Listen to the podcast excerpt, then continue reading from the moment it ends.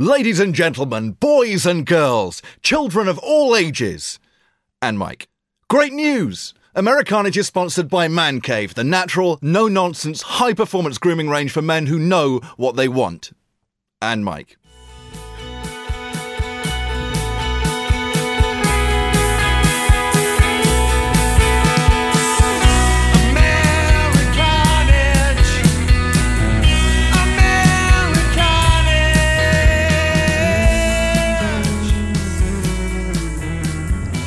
Hello and welcome to Americarnage. It's show 215. Today is Tuesday, the 14th of June, 2016.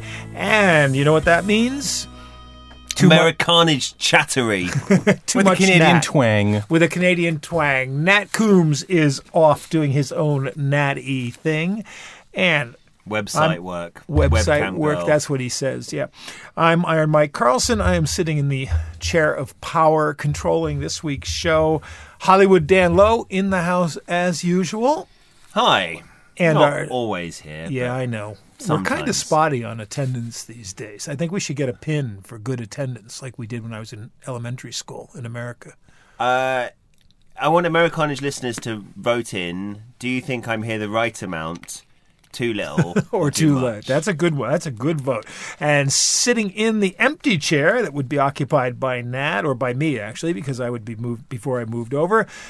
Erik Janssen, who's still got a ways to go to catch up to Phil Spooner as our number two guest. Spooner. Yes, I don't know. I think I Spooner's Phil Spooner's about four appearances ahead of me or five or something like that. I can't have that. Well, I'll tell you what. Listen, give me a couple of Canadian dollars, which are quite strong at the moment, based on the crashing of the sterling, and I'll tell you what. I can make some of Spooner's uh, previous appearances go away. I like the way you're thinking. Yeah. He's, he's my Newman. Spooner.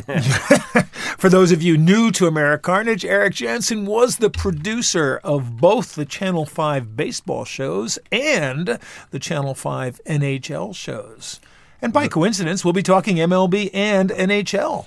Those are the salad days. They were He also salad days. created the Girls Gone Wild franchise before a, a period of jail time prevented him from furthering that into Nickelodeon. What kind of dressing goes on those salad days? Eh, that ain't mayo. that ain't mayo. Now, in sponsor news uh, for Father's Day, and Father's Day is coming up this Sunday, in case you've forgotten, Man Cave, our buddies and sponsors, have 20% off all gift sets and buckets. So go over to Man Cave, mancaveinc.co.uk. You don't even have to mention Americarnage this time. You'll get the 20% off anyway, but tell them Iron Mike sent you. So you said Forefathers Day. Well, as in like for your forefathers. Yeah, Forefathers Day. You have to buy gifts. You have to buy forefathers- aftershave for people who you never even met because it For was like 100 forefathers. years ago. Yeah, but you know, it's way it's a way of paying tribute to your ancestors. Our other sponsor buddies, go to unibet.co.uk forward slash Americarnage and claim your 25 pound deposit bonus and waste it on a bet that we'll suggest to you if you're really dumb. no offense, I didn't really mean that. Uh, but coming up on Friday, Game Six of the NBA Finals, the Cleveland Cavaliers, as you will hear uh, from Dan later on. Have extended it to six games. They're back in Cleveland and they will be odds on favorites 17 to 24. Golden State Warriors 23 20. Now, I don't know what Dan may think, but I suspect the NBA will have a slightly vested interest in getting this series seven, back to yeah. seven on a Monday night. Probably the biggest rating any basketball game's ever had in the United States because they've already had a couple of big ratings for this series.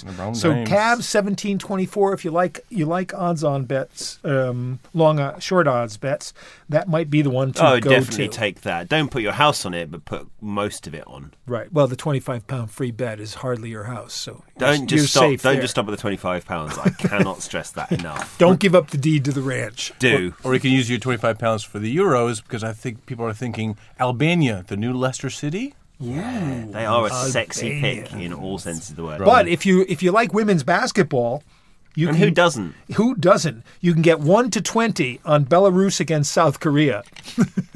You know South what? Korea, but now they're one to twenty, but South Korea is just seven to two. Sorry, sorry, seventeen to two, but that's eight eight to one. That doesn't seem fair. I think I can just imagine like, Daddy, Daddy, come tuck us in. Read us a bedtime story. You haven't done it in months. Sorry, kids, I'm betting on women's basketball. I can't. Go to bed now. Makes sense to me. And now, having uh, exhausted our betting possibilities, let's move on to three points, with which we often, in fact, always start the show. Erik, Oh, being the guest, you have a three point. Well, let's see. What have I been up to? Uh, you know, I went to Blenheim Palace. Uh, why, you ask? Why? Why do did you go to Blenheim Palace? Well, it was a combination of two things. I had to work there, and it was my parents were in town, so it was a double whammy. I got to take my parents to Blenheim you Palace took them to work. uh, because they were unveiling the new five pound note, Whoa. Oh, the plastic note. the plastic note. And uh, why were they unve- unveiling it at Blenheim Palace of all places? Um, because Churchill's on it. Because Churchill's on it, and Blenheim Palace is Churchill's Ch- home. Churchill's One of- birthplace. It was his birthplace, yeah. yes, and so yeah, so, so the funny thing is, Mark Carney was there, the uh, Canadian head of the Bank of England. Exactly, and then he was there, and then he was walking around, and cameras were asking him. and He was being very uh, diplomatic. He didn't answer any questions about the Brexit, EU exit, whatever you want to call it. Uh, he said, "Let's just talk about the, the new five pound note. It's waterproof. It's tear-proof. it's uh, stain-proof." And uh, Excuse me, Mr. Carney, is it Brexit proof?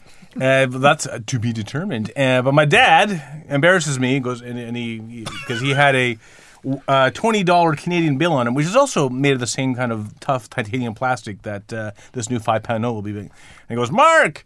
Uh, look, I got the, the, the Canadian 20. And then, then my dad and Mark Carney were talking to each other and goes, Where are you from? Montreal. Oh, really? And then they start talking hockey. And I'm like, Oh my God, what? Never bring your parents to work. No. Don't bring, you know, it's what my dad took me to like bring your son to work day, but never, never the reverse. And No. Father's Day is Sunday, and listen to you. I know. I- It's just, oh, just- dad That's was- cool. Oh, Erik, why can't you be more like that lovely Mark Carney? He's running an entire bank. Is Erik's father a Pakistani? Oh, yeah. I see, what You're- I see what you're doing there because it's like you know the you know a lawyer, a doctor. would- would- is- But but you know what? What? Another thing I, I, that I like to put as one of my three uh, points. You only have to do one. Oh, because oh, because, okay. We do three. I- okay, So well you- I know. I know. not- so- no, you go ahead. But I'm Okay, just. I don't. I don't want you to have to dig up a one third. B.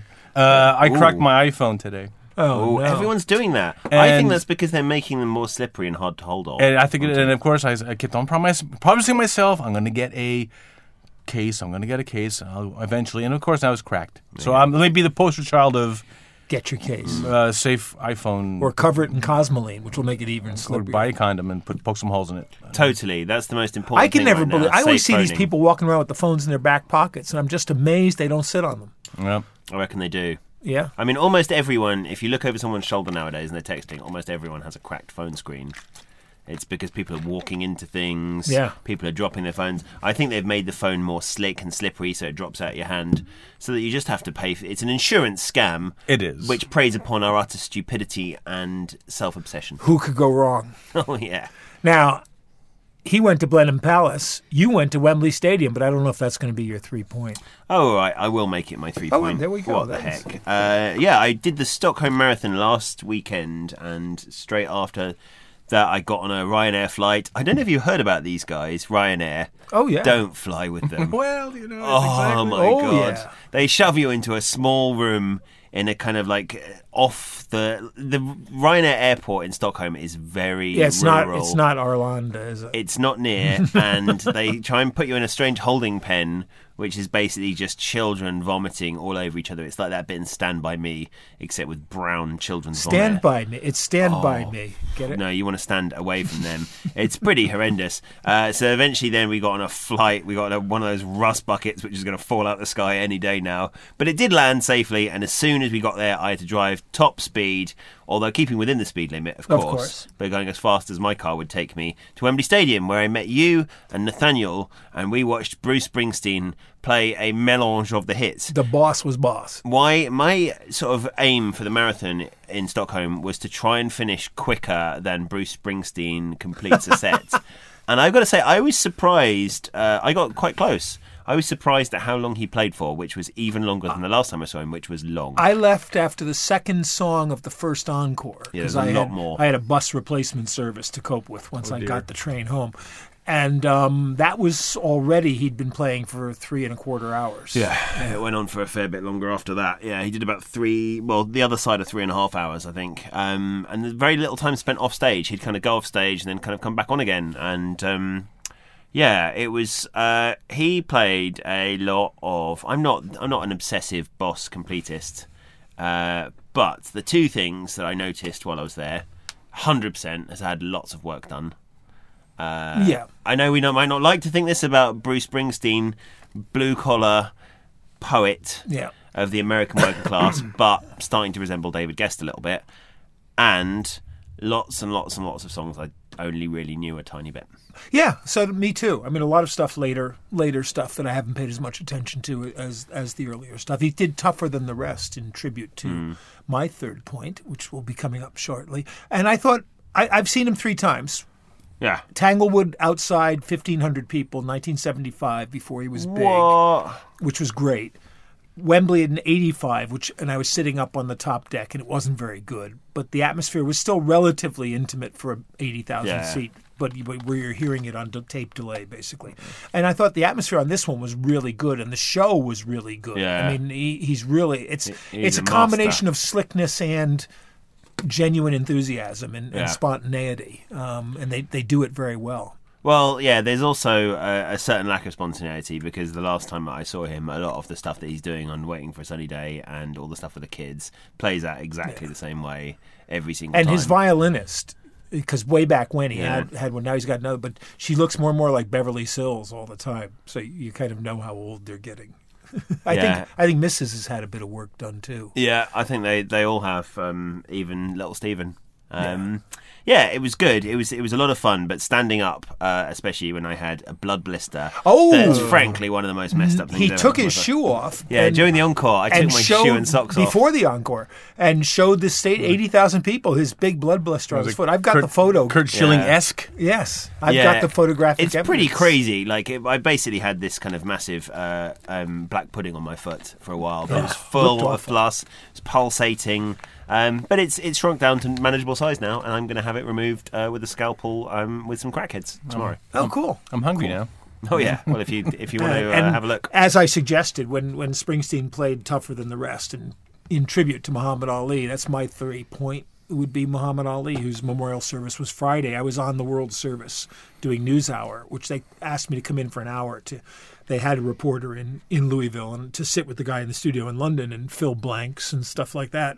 And I wound up being on for four and a half hours. Oh, my goodness. Um, through the whole of the service, which went on forever. Um, Billy Crystal got up and said, um, you know, before he started speaking, he said he had his, he has a beard, and he said, you know, when I when I came here this morning, I, I was clean shaven, but um, he was great. You know, um, there were a lot of stirring things. Rabbi Michael Lerner was just like it was back to the barricades in the '60s. Um, Lonnie Ali was was fantastic. Uh, there were a, a lot of really nice tributes and, and moving stuff, and, and it was decidedly ecumenical, inclusive, um, ev- everything you would you would want from something like that. And um, you know, of course, we then had had the tragedies um, over the weekend, but it didn't take long. I mean, people like Piers Moron were trashing Ali before the memorial service when he when he died, saying things like, you know, if uh, if Donald Trump said the things about black people Ali said about white people, you know, he'd be. Right. But Bill O'Reilly, right, almost as the service ended, tweeted out that Ali's legacy as succumbing to the pressure of evil Muslims is how he would see it. And so I thought that was just a nice a nice touch. But you know, this is a man who I don't think will see his kind or like anytime in the rest of our lifetimes. One of my endearing uh, memories of Ali, which is obviously later in his life, the 2003 baseball All Star game when, in Houston when he came on to do the ceremonial first pitch. And uh, it was, you know, he he's already suffering heavily from uh, from par- uh, Parkinson's, and just did the, one of these. He, he held a baseball and he turned to the camera, which was on the jumbotron and everything, and he's and he started uh, shadow boxing with the camera, you know, and and even with his you know with his tragic disease that, eventually took his life, it was one of those enduring moments. And and, and that but the, the thing that tarnished it that year was Bob Feller, former uh, pitcher. Uh, he he complained and he was appalled that Ali was part of the ceremonies, the opening ceremonies of the All Star game, because Bob Feller served his country, and he said, "Why should a draft dodger be allowed to uh, be part of these ceremonies for America's pastime?" And that's that's such a petty. Uh, there were a couple of people. There was a Texas state legislator who got a lot of publicity by tweeting that Cassius Clay was a draft dodger and didn't answer his. Now he wasn't a draft dodger; he was a draft refuser, Conscious conscious objector. objector. Um, you know, he didn't dodge the draft. He went in and refused to serve, and, and basically got punished for it. Although eventually the Supreme Court stopped him from having to go to jail, um, as he might have done. So you know, for lots of us, it was a it was a noble stand, and you know, for someone who had stuff on the line, and and to watch, you know, America going to war over the past couple of decades, led by chicken hawks who dodged the draft, you know, and and then hear them uh, complaining is, is kind of bad. At the '96 Olympics, yeah, I've been to a lot of Olympic games, and it's difficult to get moved by some of the stuff at Olympic ceremonies. And I've been to Atlanta, and it's very difficult to get moved by anything when you're in Atlanta. But Ali lighting the torch And that is an enduring memory. is one of the more moving things I've seen, and I watched it on TV. I was I was in Atlanta working the Olympics, but I wasn't at the ceremony. Uh, one of the more moving things I've ever seen. And that, and that was for the Summer Olympics, not the Paralympics. And that's that's how you know he was held in high esteem. That he was, of course, a former, you know, professional. You know, and that's that's you know his legacy does live on, like you said. And two things, I think, from the early part of his career. People ask where it came from. Ali's, a lot of his style and pr- self promotion and promoting the fight, you know, as he said in I Am the Greatest, you know, all the man with style and dash brought the fight fans running with cash. And that was the, the whole aim. But a lot of that was borrowed from professional wrestling. And he was the guy who brought professional wrestling into modern sport. And, and I don't think guys like Fred the Hammer Williamson, Joe Namath, uh, you know, Joe Pepper, the early kind of glamour guys in, in sports in the 60s, probably wouldn't have got there had it not been for Ali. But when people ask what the root of his discontent was, if they can't understand what segregation was like in the United States, when Ali won his gold medal in Rome, he wore the medal night and day for for a week afterwards and and stayed in his Olympic uniform. And Dick Schaap, the famous sports writer and great guy, took him into New York, and Ali went through Times Square wearing his Olympic uniform with his gold medal on. He went back to Louisville, and he got up one morning and, and put this this stuff on and went downtown Louisville, thinking, "Now I've won an Olympic gold medal. I can have lunch in in Louisville." And he went into some restaurant, sat down, and the guy said, "What are you doing here?" And he said, "I, I want to have lunch." And he said, "You can't have lunch here." He said, "I'm an Olympic champion. It's like, you know, for the for the country." And he said, "You're an Olympic," and he used the N word. And now, as Ali used to tell the story, he threw the medal into the Ohio River. But it, I think it's going to turn out he didn't actually do that; that he actually saved the medal because it did mean that much to him. But that's the root of the whole thing. I think it all boils down. And at that point, he knew that he was a champion of the world. He knew he could control his destiny, and he de- decided he was going to do just that. You know. Anyway, great man, Muhammad Ali. Uh, sport, kind of transcending sport. Let's move on to uh, the week's roundup, and let's start with the NHL because Erik is our guest, and Erik knows all things. How to segue NHL. from here? Wow. Cool, eh? Hey girl, you know we've been together for a long, long time now. Next week is my birthday and all. So I was thinking, what'd be really hot is if you grew a mullet, put on some skates, and cross check me into the bedroom wall. Oh, honey child, we're playing hockey now. The Stanley Cup of 2016 was won in six games in San Jose, but it was Pittsburgh captain Sid the Kid Crosby who lifted it victoriously for the Pens as they beat the Sharks 3 to 1, claiming Lord Stanley's chalice for the first time since 2009. Now, Sidney Crosby was the youngest captain to ever lift the trophy way back then. Seven years later, do we really still call him Sid the Kid? I mean, let's face it, it's like it- it's he's going to be 29 in August. Uh, well, do you think he's gonna the age is going to slow him down? No, is the answer because let's face it, he not only won the Stanley Cup for Pittsburgh, he only went and won the Conn Smythe Trophy, which is of course the series MVP. But his stats don't reflect what he exactly did on the ice. There's a reason why he wears a C on his Pens jersey. It's all about leadership. He assisted on two goals in Game 6, sure, but he also blocked the puck on an empty net. He was that hungry for letting this cup getting back to Steeltown. That seven year itch was getting to him, and he led by example. Some Penguins confessed afterwards that Sidney's intermission team talks were emotional, inspiring, and beyond motivational. Uh, this was by no means Sidney's swan song this year. I, let's let me. Oh no! How does There's a a- penguin have a swan song? I like the way you're thinking. uh, now, th- there's already talk about repeat 2017. This is a Pittsburgh team that's in its prime, like Sidney Crosby. This is a team that has matured, like Sidney Crosby, and a team that has developed to what it is now, champions of the Stanley Cup. Now, people keep reminding me and mocking me that that you know, yes, this is the first time in over 40 years that no Canadian teams qualified for these Stanley Cup playoffs. But one thing is for certain. Sidney, the adult Crosby, will be bringing Lord Stanley's Cup to Cole Harbour, Nova Scotia for one hell of a party.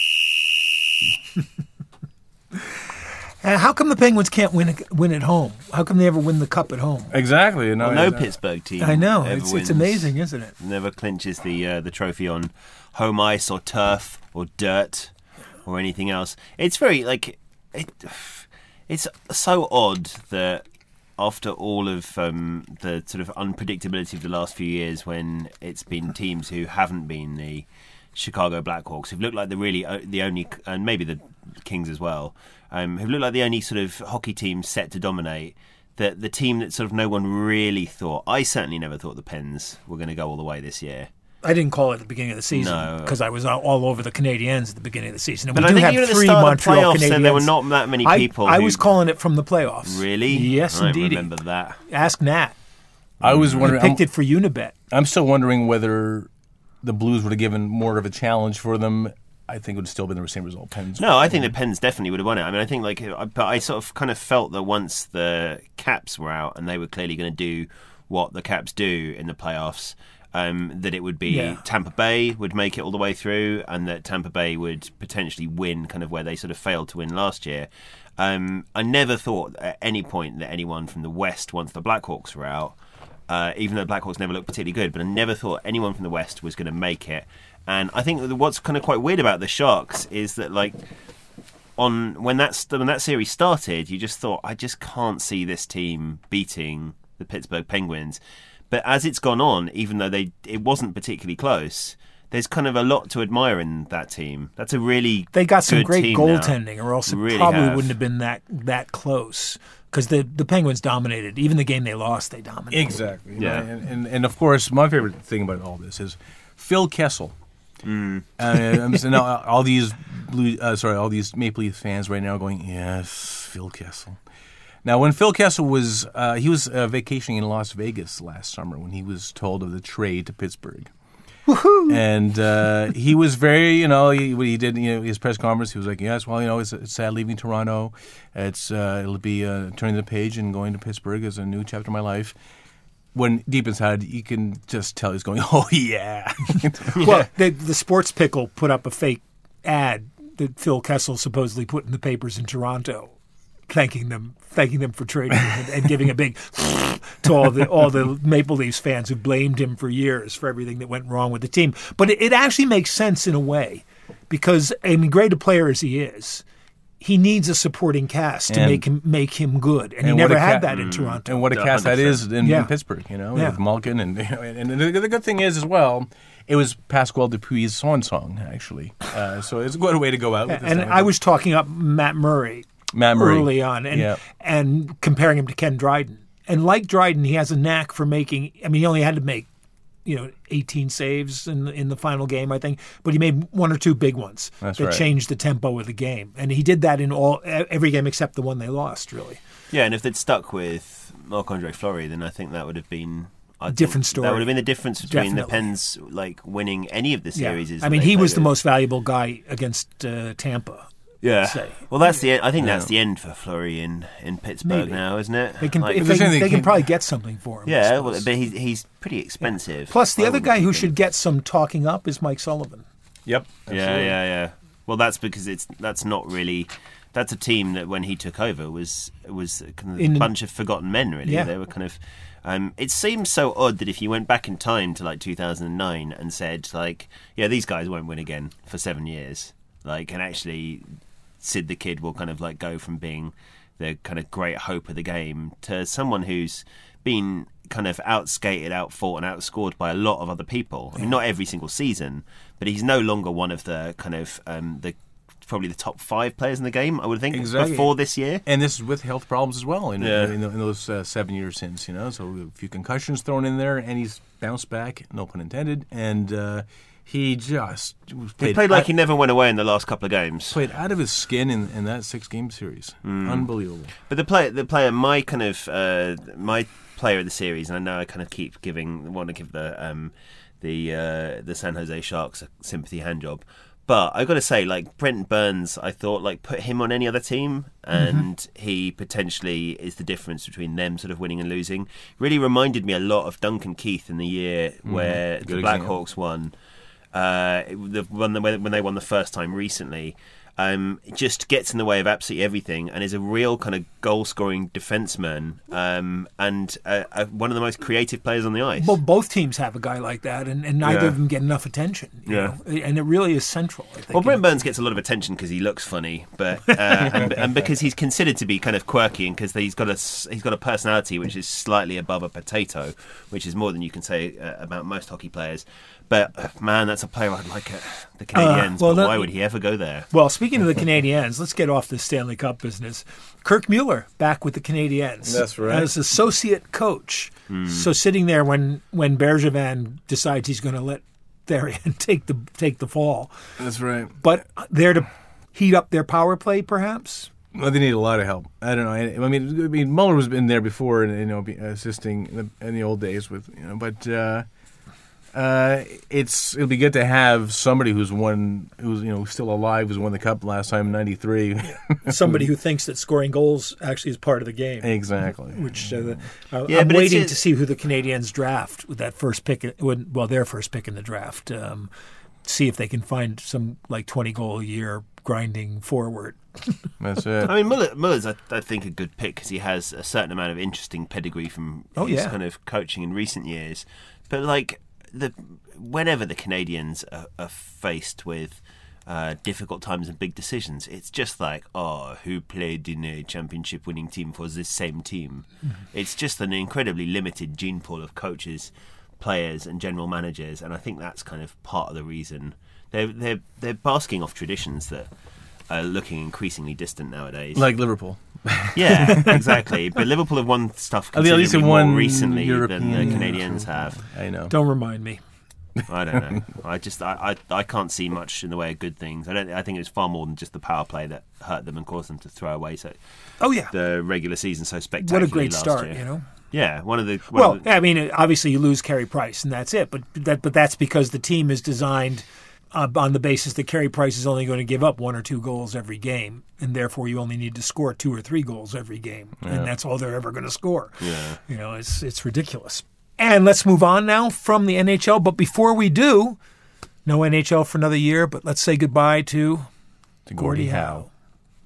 Bye, Gordie. What a great, I mean, Mr. Hockey, well deserved, the dirtiest player who ever played the game and the most successful at it. I mean, let's be. Like, not many people can boast playing in six different se- uh, decades, twenty-three seasons, uh, retiring at the age of fifty-two, uh, and and just being you know be- beyond you know somebody who transcended the game, transcended so much that Wayne Gretzky. Uh, it, it, it was when, he- when, he- when somebody's Wayne Gretzky's idol, you know you're doing something right. So, um, and, and the reason why Wayne Gretzky was number 99, for those who don't know, Gretzky wanted to wear just number nine uh, when he when he got drafted by the Edmonton Oilers and uh, or, and, and came up. And, and his coach sort of said to him, "Listen, you be your own person. You know, okay, be you know, put another nine in there. You know, because no, but Gordie Howe's my hero. I like, well, this, you're you're you're separate from Gordie Howe. It's funny, Bobby Hull wore number nine because Gordie Howe was number nine. And then when they played together on the 1974 WHA All Stars, who played the Russians, Bobby Hull gave up number nine so that Gordie could wear it. And the Russian coach complained that it was a disgrace to hockey that a 46 year old guy would be playing in this in these games. And and and I think it was the first game he he he went in and took a face off and drew it back to his son Mark, and Mark put it in the goal. And Howe just went and skated in the goal, picked it up on his stick, and then flipped it over to this Russian coach. I found a great picture of him um, forklifting a Russian player with the blade of his stick, which which was great. Um, but Gordie and his sons came to Hartford after they. You know, Gordie retired twice. He retired at age 41 from the Red Wings and then came out of retirement because the WHA had started and they signed Mark and Marty out of juniors, uh, the Detroit Junior Wings, in fact, and then offered Howe the chance to play with his two sons. So he came out of retirement to do that. And then after a few years in Houston, they moved to New to Hartford for the Whalers. And I wrote a piece called "The House That Gordie Built."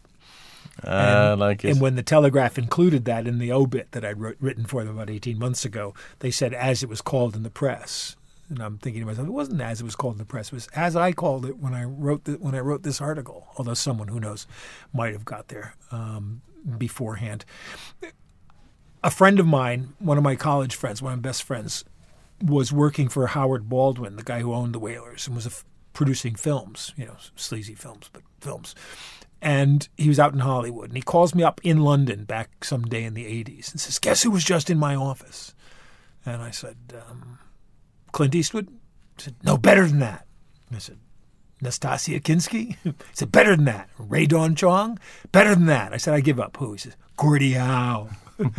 and everything you heard from everybody about how being a nice guy, you know, off the ice, a gentleman, uh, you know, uh, someone who would basically make everybody feel wanted was absolutely true. It's exactly what he did to my friend Berman. Keith Olbermann, if you YouTube, you can find Olbermann doing a tribute to Gordie Howe, saying exactly the same thing from when he was a kid.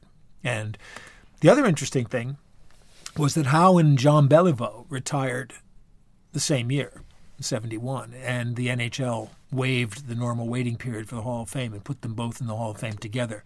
So if you watch like Jean Beliveau's last ceremony at, at the Forum, you know Gordie Howe comes out to um, to present him. It's it's a really touching moment, especially because you can see Howe is struggling to you know to keep it together because he was suffering from dementia uh, by then, and um, yeah, we don't again like Ali. It, it's interesting; they don't transcend sport as much, but they do in Canada just not worldwide the way that Ali did. But right. you know, we it's there are more guys whose like we won't see. And uh, you know, just to throw in a reference for Ferris Bueller's Day Off. You know, like uh, when uh, when you know Cameron wears the Gordie Howe jersey, the whole thing, but the whole but they're the whole movie, but it's set in Chicago. So people are saying, why was he wearing a, a Detroit Red Wings Gordie Howe jersey? Is because uh, John Hughes was a huge Gordie Howe fan. Yeah. And he, you know, everyone said, no, you got to put a Stan Mikita or Bobby Hull jersey on there. He's this, it's a Chicago film. This, no, he wanted to give a nod to Gordie Howe. We, we, we, we can't talk about Gordie Howe's passing and his legacy without talking about the Gordie Howe hat trick. That's true. And you know how many Gordie Howe hat tricks Gordie Howe actually had in his career? It wasn't that many, actually. Two. That's right, yeah. Although I have the feeling that they do that by counting up major penalties, and that Gordie Howe had a bunch of one punch knockouts that didn't go down as five minute majors. But yeah, a goal, an assist, and a fight in the same match. You know who holds the NHL record for Gordie Howe hat tricks? I forget now. It's, it's Brendan it's, Shanahan. It's Brendan Shanahan with five or something like A that. 17. 17. Well, Uh, yes, although that's Rick, right. Rick Tocchet had 18 if you count the playoffs. That's right. I did a little research on that one. Okay, so goodbye, Gordie Howe. Goodbye, NHL, for another year. Let's move on to the NBA and Hollywood.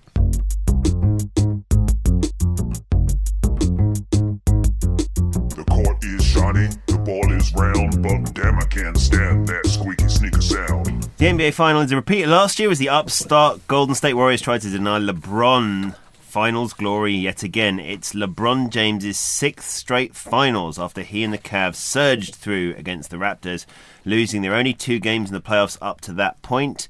The Warriors beat the Oklahoma City Thunder in seven, despite having been 3 1 down at one point in one of the greatest all time comebacks in the NBA. Uh, and to begin with, in the finals this year, it looked routine, despite the fact that the Splash Brothers couldn't hit a cow's ass with a banjo. They sunk 20 points between them uh, as bench warmer Shaun Livingston picked up the slack and landed 20 his own damn self. Uh, 1 0 in the series soon became 2 0. Draymond Green dominated at both ends of the court, picking up 28 points as Curry again struggled, both with his shooting and his discipline. Didn't matter though, they left the Oracle Arena with a 33 point win that left LeBron flabbergasted.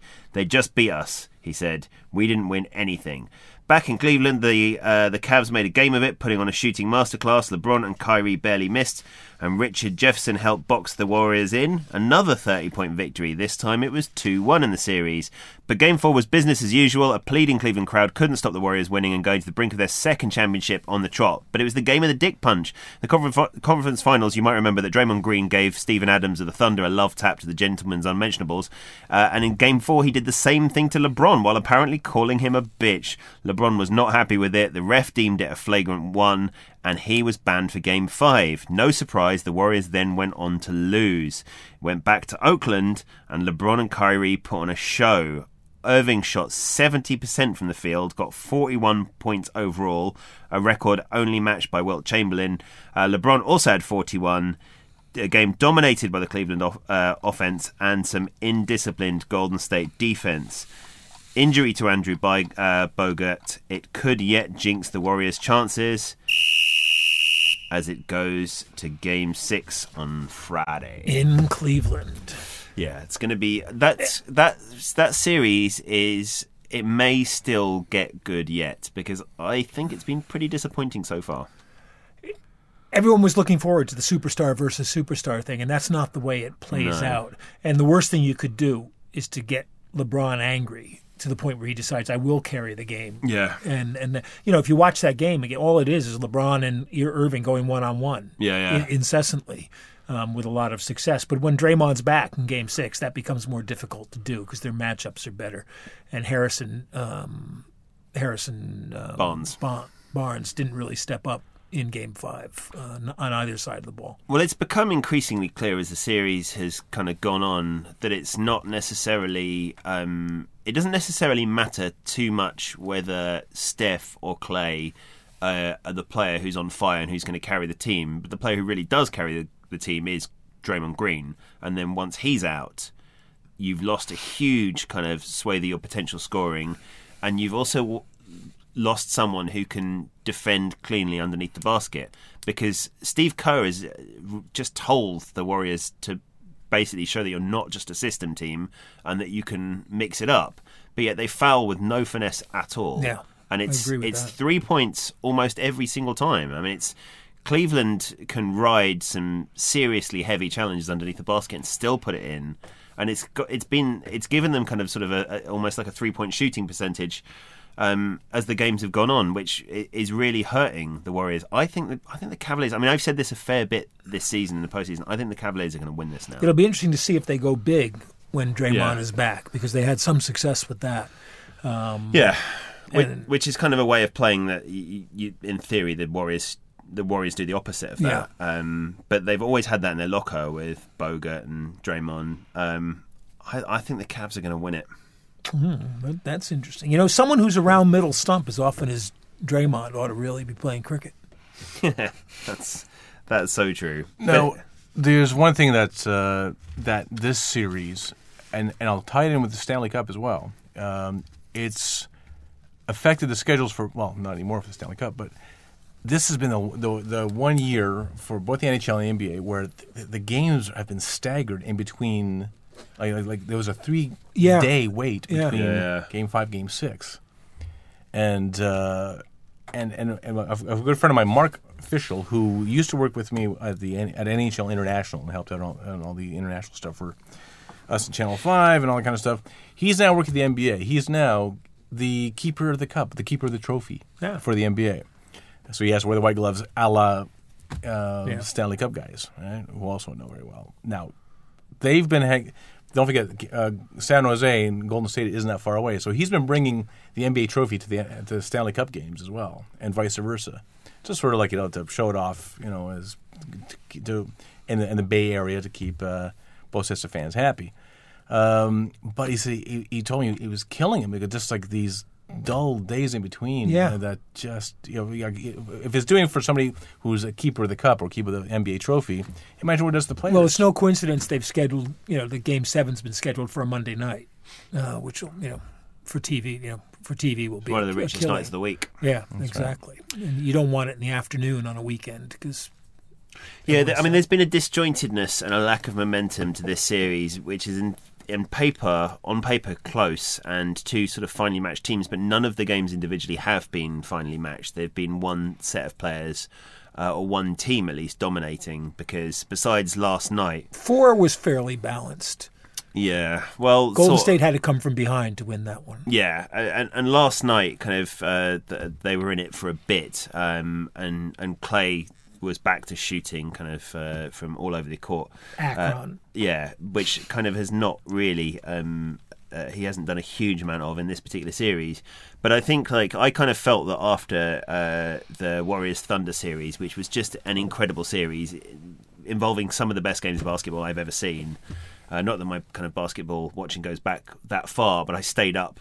Uh, sort of, uh, I think it was Friday before last or Saturday before last to watch Game Five, which was um, absolutely amazing when there was the beginning of the big comeback uh, for the Warriors against the Thunder.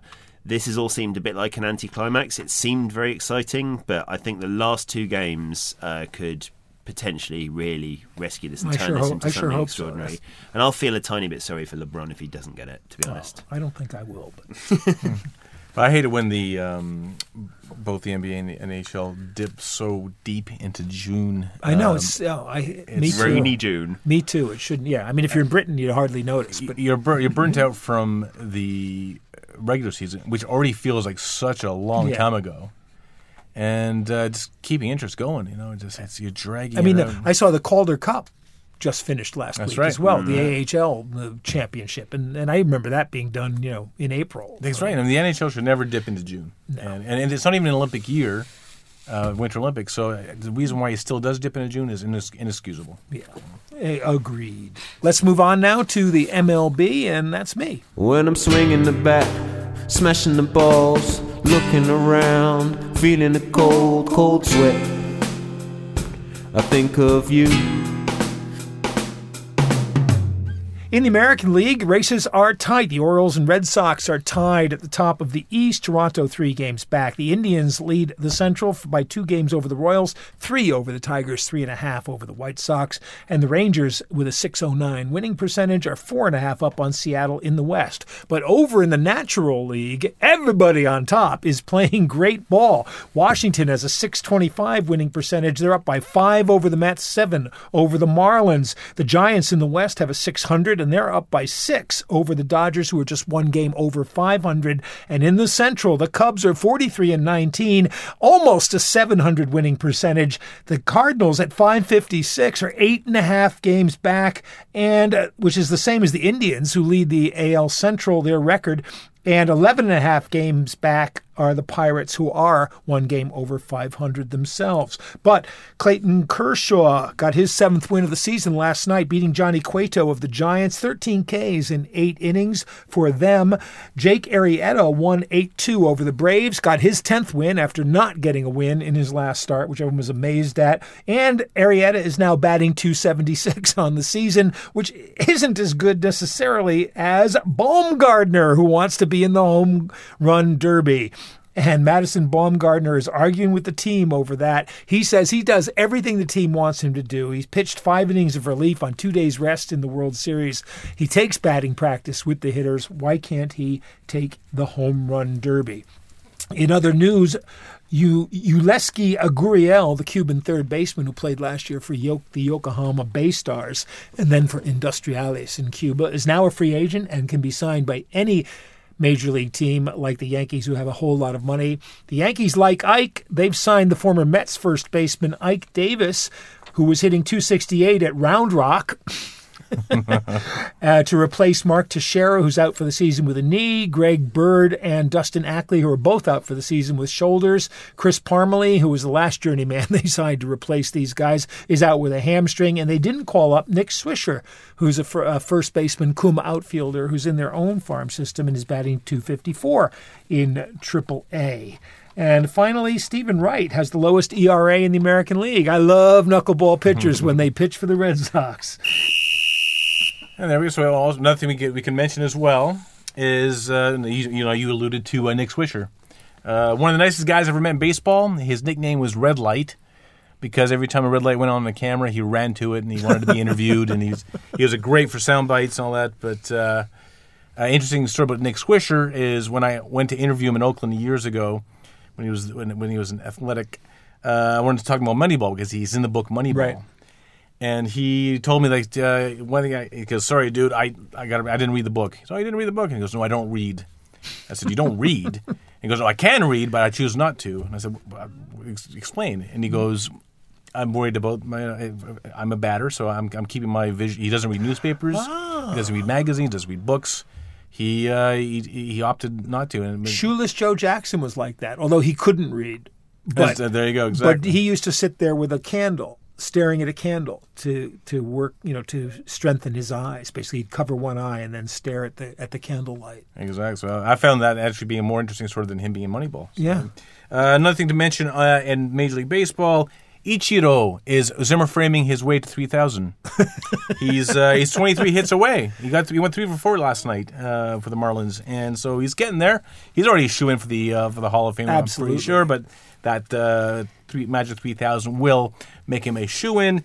And one thing I want to put, point out as well, Max Kepler uh, of the Minnesota Twins. He's a product of the European MLB Academy, which I'm I'm proud of. And he hit he hit a A walk grand, a walk off home grand run. slam home run. That's right, exactly. against the Red Sox. And so he's uh, it shows that the Europeans can play baseball. This was an amazingly frustrating game.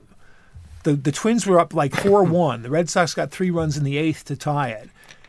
They they went to ten, and John Farrell used Tazawa in the eighth for one inning, and then Uehara in the eighth in the ninth for one inning. So they threw I think twenty four and fourteen pitches each, and then with two days off after this game, and with Craig Kimbrel in the bullpen, he passed on Kimbrel, who hadn't pitched in a couple of, I think in four days at that point, and went with Matt Barnes, who proceeded to walk the first bat. Oh no, it wasn't a grand slam, wasn't it? I think it was just he, a three-run He homer. walked the first walked the first batter and, that he faced, and then uh, gave up the home run uh, to Kepler. So you made, you put a sense of doubt in my head. Was it a grand slam? I thought no, I I, didn't miss yeah, that. I was thinking of another one. Um, but but you know, I hate when when managers play by the numbers. You know, and don't use a closer in, in a situation you know like that, especially when you're a team that can score runs the way the Red Sox do. exactly. That's it for baseball at the moment. Let's move on to NFL news. And the big story in the NFL is Fletcher Cox of the Eagles signing a six-year, hundred million dollar contract, sixty-three mil guaranteed. Although it's thirty-six guaranteed in the first two years, and then there are kind of escape clauses that can be generated. It puts him as probably the second or maybe third highest paid defensive lineman in the league on a per annum basis. It's also the most bon- bonus money guaranteed that anyone who's not a quarterback has ever got in the NA, in the NFL, and it also moves the bar up for Von Miller, who still is unsigned and turned down a six-year, almost sixty million dollar deal from Denver with forty million guaranteed, and Muhammad Wilkerson, who has been franchised by the Jets and uh, may not report because he doesn't want to sign his franchising until he has a new deal. Um, in other news, uh, Tom Brady is still uh, waiting to find out if they will go en banc to the uh, Court of Appeals on his thing on his. Latest hearing with Roger Goodell. Stephen Tulloch will be eventually released by the Lions, who for some reason have let him know they're going to let him go, but won't let him go, which then hinders his ability to sign with another team. And that's about it, I think, for NFL news. Although Marquise Goodwin, thank you to Patrick Jackson, our our three points man who keeps track of the official historian for Americarnage, points out that Marquise Goodwin, the wide receiver from the Buffalo Bills, won the long jump at the Birmingham Diamond Athletics meeting last week and is trying out for the U.S. Olympic team. He asked what other multi sportsmen do the gang and Mike think we should be aware of. I mean, nowadays there aren't that many. Nate Ebner from the Patriots is playing with the U.S. Rugby Sevens team and wants to qualify for the Olympics. Um, he's about the only one I can think of. Victoria Pendleton. Victoria Pendleton has switched from cycling to Uh, what is it? Was it was it riding? is it riding, Think horse so. riding, as opposed to bike riding? It's a dressage. Yeah, I mean, in the past, you can look at guys like Bo Jackson, Deion Sanders played, you know, played both sports. Um, Jordan from um, from the uh, Atlanta Falcons, um, defensive back, and, And of course, Jordan of the NBA. Jordan and- the NBA and played minor league White baseball. Bill Sharman uh, pl- played minor league baseball, AAA, while he was playing basketball. Gene Jim- Conley, Jim Thorpe. yeah, Jim Thorpe. Gene Conley pitched in the majors and played for the Celtics at the same time. John Elway. John Elway played in the minors. Danny Ainge played in the minors. Neither of them could hit a her- curveball. Exactly. And of course, uh, don't forget Josh Booty couldn't Josh hit a curveball. And yeah, there they go. Don't forget uh, Babe Didrikson, golf, hurdles in the Olympics. Uh, great Joan Joyce, uh, softball pitcher. And Um, Tom Glavine, of course, was drafted by the LA Kings as a goalie, but opted to play baseball for the Atlanta Braves and won a few Cy Young go. awards. I think he would have. I think he just chose well there. Yeah, I think so too. You know what I hate with the you know what I hate with the NFL season? What? When it dips so deep into June. Yeah. Didn't you say that already? I thought you were going to say it made you miss baseball or some or something like that. Um, one NFL question from Darren Rogers: Will the Jets actually start with Geno Smith under center this year? Well, he probably won't be under the center, but he'll probably be behind behind him. But um, I think it's looking more and more likely all the time if they can't reach agreement with Fitz. Although, you know, having said that, if they get Fitz in by the beginning of training camp, he played in the same system last year. It won't be that hard. Uh, I would suspect he's the starter uh, if he's there when when training camp opens. Anything else, guys? Dan? No. No. Nah, Erik? Again, No. Well, that was that was fast and furious, uh, especially in a week. Is there no birthday game today? There was no birthday game today. Oh, I'm sorry, I forgot. He- I love the birthday game. I will play the birthday game next time I'm here. And God Dan- damn it. Once the, I once I surpass Spooner. Spooner. and the guy and Dan, you're supposed to come up with the games, aren't you? Isn't that Well, our I thought- usual thing? I thought Erik was going to bring Sorry, bring it I on got the so Gordy front. Howd out and now You got gamed, man. Erik gamed you. I was busy doing the Stanley Cup viewing and all It's a real kind of stuff. shape because Oh. now that we're not playing the the birthday uh, game, I can admit freely that I would have Cheated. cheated. I Yes. would have. You looked cheated. it up. He's did got you? it. He's got it. He's got everything in front of him. All these devices in front of him, waiting, waiting to just waiting Well, to do it. It wasn't because I sort of like thought, "Oh, Machiavellian genius! I will win and make myself look good in the podcasting world." It was just because this morning on the news they were like, "It's Donald Trump's 70th birthday Oh, today," and I was it? like, "Oh, wow, okay." So Oh, wow! I then the thought, talking "Oh, birthday yam, the world's oldest talking yam. There's loads of people like whose birthday it is today. It's Steffi Graf. Um, Oh, Loads of people. yeah. People. I knew I knew you were going to cheat because your your um, Mac there was winking at me. No, that wasn't because I was cheating. It was because I was looking at some di- most diverting uh, Victorian antique pornography. Oh, That was his okay. One last recommendation in the man cave mailbag, Damien B. I really do like the at Super 70 Sports Twitter page. Well worth a plug on Americarnage. Since I have retweeted it in numerous times, I will happily plug it. It's at Super 70s Sports. That's 7 0 with an S. Super 70s Sports. It is fantastic. You get these great photographs, not all from the 70s, but enough of them from the 70s to keep me happy because that was just a great era for weird clothes, weird hairdos, and weird people. And speaking of weird people, Harry, the producer, Good night, gentlemen. It's in been lovely house. listening to you. Our thanks to our guest Erik Janssen, working his way up the Hall of Fame for Americarnage guests from Hollywood Dan Lowe and me, Iron Mike Carlson. Thank you for listening to America.